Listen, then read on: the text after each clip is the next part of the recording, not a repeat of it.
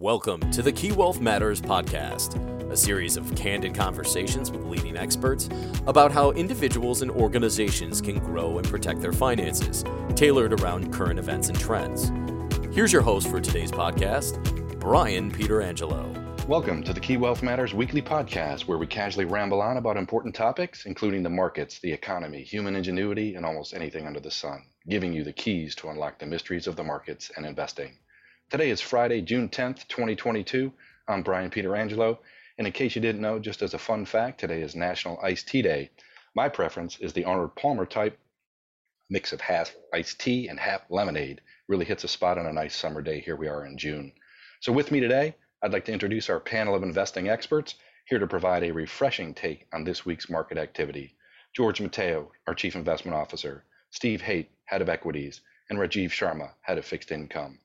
As a reminder, a lot of great content is available on key.com slash wealth insights, including updates from our Wealth Institute on many different subjects, and especially our Key Questions article series, addressing a relevant topic for investors each Wednesday. So the market's been a little choppy this week with uh, declines up until Thursday and an expected decline here on Friday morning. The economic releases that came out were twofold. One, the initial unemployment claims that came out Thursday morning. Again, that number comes out every week with a slight tick up of about 27,000 initial claims for the week ending June 4th. That number is now at around 229,000 for the week. So we look at that number because it's been fairly steady. If you go back to pre-pandemic levels, it was around that 200,000 level. So at 229, it's still consistent with being low, but at the same time is beginning to tick up. So it's a number that we're going to watch. In addition, the four week average of that number is around 215,000. Again, fairly consistent. The real, the real number is the inflation print from the consumer price index that came out today, this morning.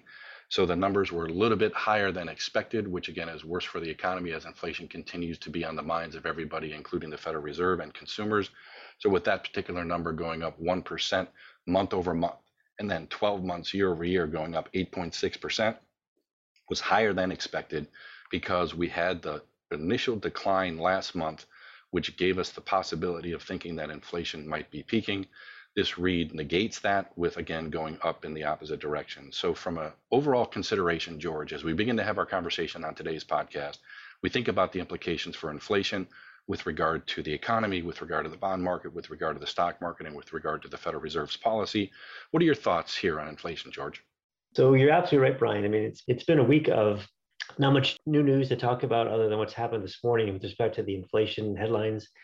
Interestingly, the uh, Department of Labor talked about the fact that inflation has now soared over 8.5%, which is the fastest pace since, I guess it's May of 81. And uh, in terms of some of the detailed numbers um, that you mentioned, just to elaborate on the point, the overall inflation print was about 1% um, uh, month over month. I think the consensus was about 70 basis points. So consensus was a bit shy. Um, and then the core level, when you take out food and energy, it was also a bit hotter than expected, which is probably the more worrisome number, I guess, in the sense I think people kind of thought that the overall headline print would be a little bit hot. And it's not surprising in the sense that, and on one level, in the sense that, um, you know, the situation in Russia and the invasion of Ukraine, uh, along with some tightness in the commodity markets, uh, would suggest that overall inflation has been running hot for a while and people are expecting that. But I think when you look at some of the, the details, some underlying components were a bit um, bit hotter expected. So the bottom line, I guess, is that really um, the, the, the, inflation situation is just running way too high. Um, the Fed has to try to get really focused and will probably be very aggressive. So any thoughts of, of, the Fed going less than 50 basis points and raising rates um, when they get together soon uh, is kind of thrown out the window. I think the notion that um, maybe inflation might be peaking, I think uh, got delayed at least for sure you know, there were some some lingering effects, I guess, with respect to playing catch up from some of the disruptions around COVID and things like that. But bottom line, again, inflation is just stickier than probably people hoped it would be. Um, again, looking at some of the details, used car prices, I think, were kind of surprisingly hot. Uh, they actually had been ticking down a little bit. Um, airfare, not surprisingly, but I think just the the magnitude of the increase was pretty startling. Um, actually, April's month over month gain in airfare was some 19% higher people thought that might actually come down a little bit, but actually picked up again in May. So on a uh, month over month basis, uh, airfares were up some 13%. And then again, even some things kind of that are getting less press perhaps around inflation also are pretty hot in terms of, um, you know, things at, at um, medical care, medical expenses, for example, Uh, rent and housing, things like that, were also pretty um, pretty hot as well. So, bottom line, inflation is here for sure. I think it'll be kind of curious to see what the Fed does with this a little bit because they look at another indicator of inflation called PCE or personal consumption indicators, uh, expenditures rather. And um, there'll be some differences there, but I think the overall CPI number are ones that people pay attention to. It's front and center in the media. And again, as we've said here now, it's pretty, um, pretty, um, pretty hot. So I guess, Rajeev, as we think about what the Fed might be doing with this, uh, it seems to me that it's a foregone conclusion that they're going to have to continue, continue to be quite aggressive with respect to interest rates. You agree? Well, you said it, George. I mean, uh, I agree with you. Headline and core CPI both exceed ex- expectations. Uh, and if you see inflation climbing to another fresh 40 year high at 8.6%, like you mentioned, uh, year over year, that continues to put pressure on the Fed. Uh, the problem here is that you have a Fed that remains behind the curve. And any thoughts of the Fed pausing in September seem to be off the table. It's a clear negative for risk markets. This means that more pain for bond markets as yields are moving higher post the print. Uh, credit spreads are wider across the, investment grade sectors. Uh, the market is now fully pricing in three half point rate hikes in the coming months. So that would be 50 basis point hike in June, 50 basis points in July, and 50 basis points in September. Uh, there were some thoughts, like you mentioned, that September might have been a pause, but I don't see that happening now. And Fed funds futures now show an 80% chance of a 50 basis point uh, hike in September. And that was 60 base, 60% uh, right before the CPI print. So it has jumped we even see a 30% chance right now that there could be a 75 basis point rate hike in July instead of 50 basis points. So another thing we have to monitor because 75 basis points were off the table for a long time. That's creeping up to around 30% for uh, July. Overall, the market rate expectations for this year, they've increased. There's a new high there. The expectation now is that the Fed will move more than 200 basis points in the next five meetings, pushing the benchmark rate to about uh, 3% by December. So I think we have to be, uh, be mindful of the fact that at some point inflation could collapse a little bit under its own weight. I mean, at some point demand destruction will start um, becoming a reality, meaning that prices will become so high that people will start altering their spending habits. Uh, maybe they won't take that trip after all. Maybe they'll actually have a staycation instead of a vacation. So, Steve, what do you see on the demand destruction side? Are we seeing it? Are we haven't reached that point yet, or are we getting close to it at all? So, on the side for gasoline and in terms of things that we live with and see every day barely. You know now that the na- now that the US prices for nationwide average have hit five dollars for the first time we are starting to see a very little bit of it. But you know quite frankly consumers up to this point have uh, have not backed off of consumption of those types of goods whatsoever. There's been a lot of accessing of credit uh, in order to, to maintain living standards in the, in the face of this. Uh, but but clearly we haven't seen it yet. You know, I think that the area where we have seen some some some troubling signs is in the diesel fuel area. Uh, diesel fuel is in short supply not only in the U.S. but also in Europe. It's starting to impact supply chains here because uh, there's a there's problems pushing pricing pressure uh, for diesel through uh, on on the cost side, um, simply because the the move the move has been so massive on a year over year basis that there's a lot of resistance to it. So, you know, whether or not we we see that kind of start to flow through to to store shelf availability, I think is a real question mark as we get into the back end of the year. It really gets to your question, George, about you know, well, is there um, some type of you know self re or recalibrating a nature to what's going on in terms of the inflation situation. And I guess you know my concern is that that the inflation situation ends up uh, having that impact, but the impact ends up tipping the economy into into a, a, a recession at, at, some point, maybe next year. You know, I think that's the the thing that's really on the market's mind when we see uh, the the the S and P 500 down over two and a half percent on on the day when we see the the print like we did with the CPI this morning. Yeah, so in terms of flow through, I think it's interesting you mentioned Europe, um, Steve, and I would kind of suggest that what they're seeing over there is probably even a degree, a degree or two worse than what we're seeing here at home. Um, you know, they've been really at the epicenter of this energy transition debate and now I think that they're paying, unfortunately, a pretty high price for that. It seems to me. At the same time, they they've also been behind the curve. Their central bank, the ECB, which is actually has been around for as long as the Fed. Obviously, the ECB came into existence in the early mid 90s, I believe. And I think the inflation numbers that they're experiencing now are the highest ever in terms of what's happening uh, inflation there. And of course, that's that's a smaller time period of, of uh, there's a smaller uh, period of time than, than us here at home. But I, I do suggest that uh, what's happening in the ECB could be pretty um, pretty interesting to watch. We've been thinking that they would probably have to, they actually would likely um, fall into recession sometime this year. And for that reason, we've been trying to position portfolios away from or maybe de-emphasize the exposure there you know, at the same time, I think we've also seen perhaps maybe some um, growing strains into their overall political apparatus. And uh, you know, again, we've talked about the fact that here in the United States, we're still pretty fortunate in the sense that the employment situation is still pretty benign. Brian mentioned, in fact, a small um, uptick in uh, employment claims here in the United States, but uh, the employment situation for now, anyway, is staying pretty healthy, which gives, I think, the Fed a little bit of room to maneuver. The ECB, on the other hand, doesn't have that flexibility, uh, and they've actually they have systemically higher unemployment than we do. There's also greater divergences in unemployment in many of their countries. So maybe Rajeev, are you seeing any signs of stress inside um, the European arena right now? Absolutely. I mean, I think you're right, George. I mean, the inflation story is a global one. Uh, the ECB had a press conference uh, last week. Uh, they pointed to uh, inflation being on the upside. Uh, at the press conference, they pointed to a gradual but sustained path for further rate hikes it's hard to be gradual there when you see those kind of inflation numbers. And uh, there's no news from them on quantitative tightening, but they will end asset purchases on July 1st.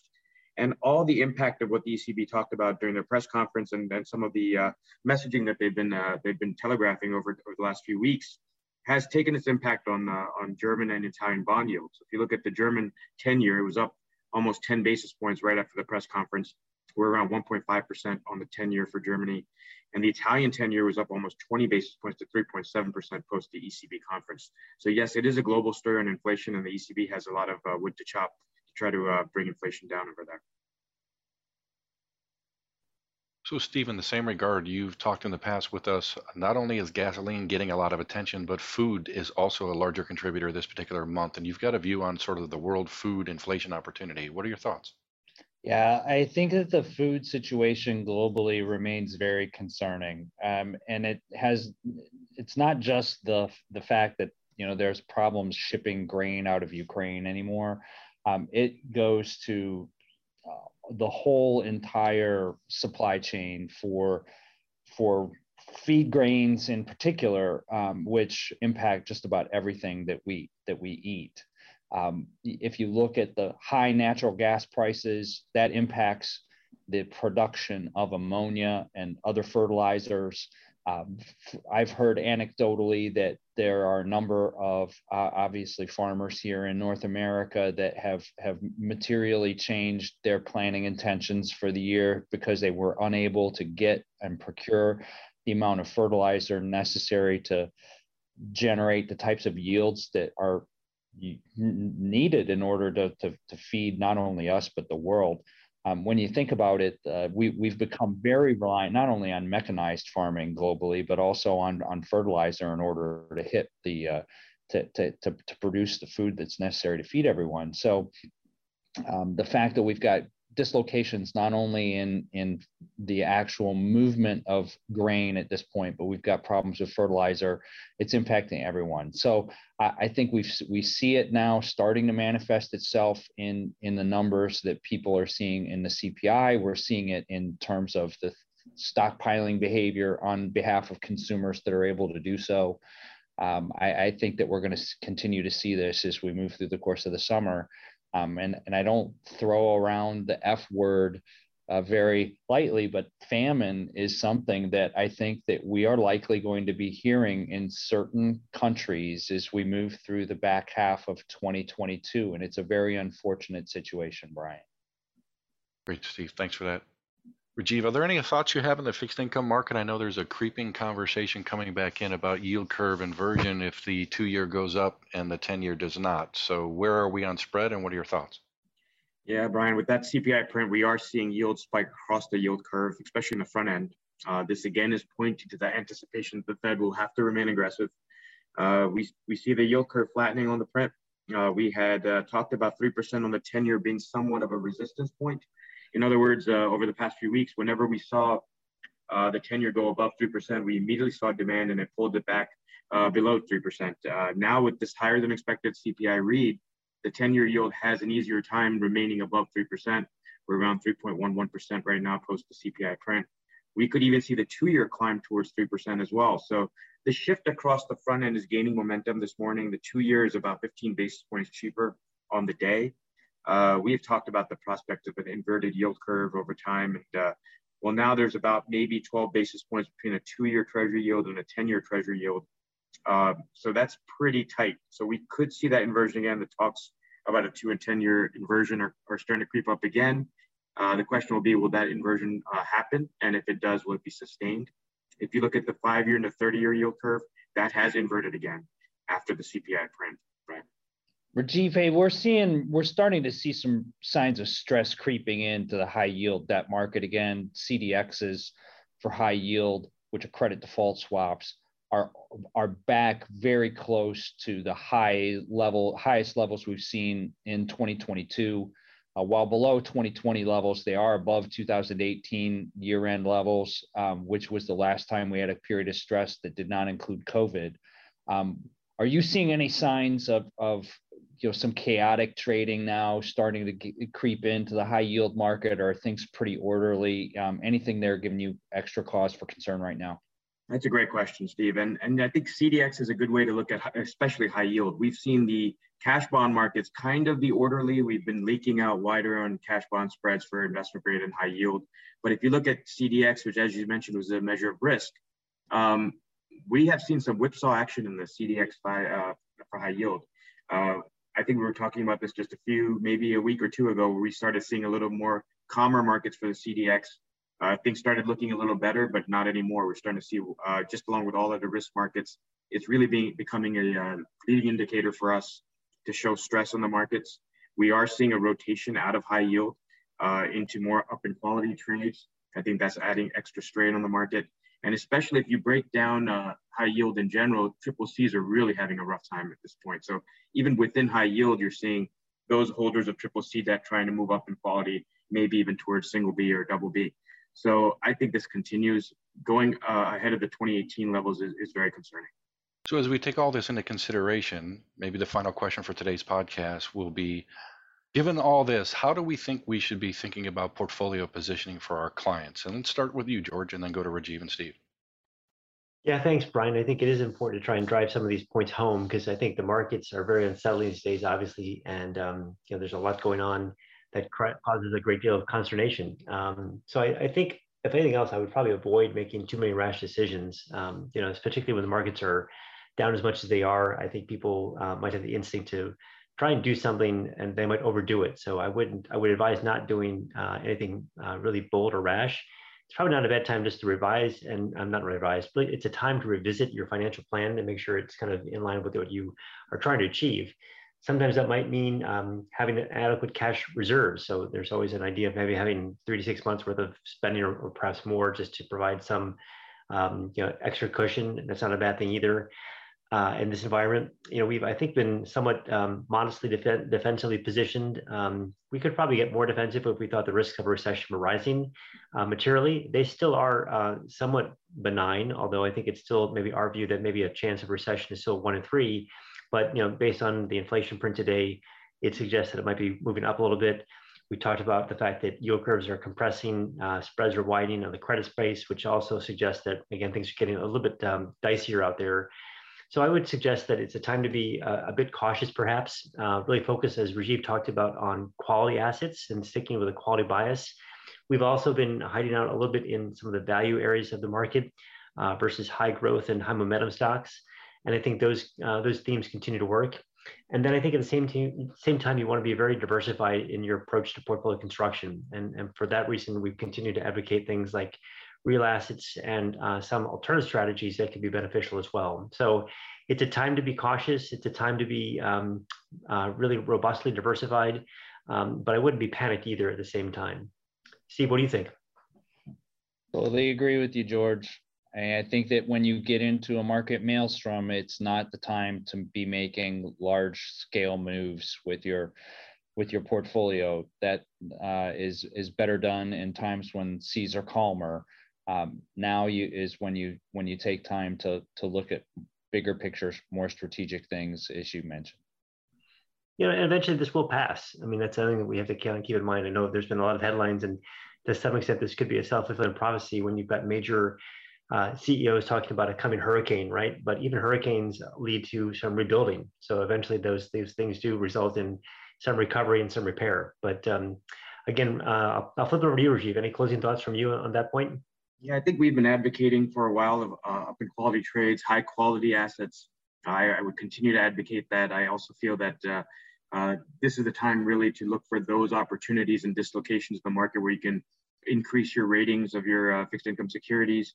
Also, you're looking at some of these issuers that are very well capitalized, very liquid, high quality names. Uh, if there's opportunities to uh, to look at those, I think this is the time when when others are panicking and you're starting to see opportunity there are some high quality names out there that uh, look attractive at uh, certain levels here. So, George, Stephen, or Rajeev, thanks for your insights. We always appreciate it. And thanks to our listeners for joining us today. Be sure to subscribe to the Key Wealth Matters podcast through your favorite podcast app. And as always, past performance is no guarantee of future results. And we know your financial situation is personal to you. So reach out to your relationship manager, portfolio strategist, or advisor for more information. And we'll catch up with you next week to see how the world and the markets have changed and provide those keys to help you achieve your financial success. The Key Wealth Matters podcast is produced by the Key Wealth Institute.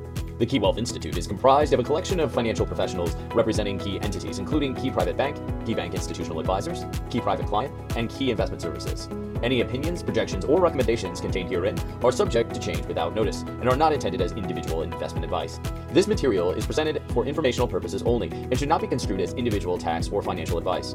Bank and trust products are provided by Key Bank National Association, member FDIC, and equal housing lender. Key Private Bank and Key Bank Institutional Advisors are part of Key Bank. Investment products, brokerage, and investment advisory services are offered through Key Investment Services LLC or KISS, member of FINRA, SIPC, and SEC registered investment advisor. Insurance products are offered through KeyCorp Insurance Agency USA, Incorporated, or KIA. KISS and KIA are affiliated with KeyBank. Investment and insurance products are not FDIC insured, not bank guaranteed, may lose value, not a deposit, not insured by any federal or state government agency. KeyBank and its affiliates do not provide tax or legal advice. Individuals should consult their personal tax advisor before making any tax related investment decisions. This content is copyrighted by KeyCorp 2022.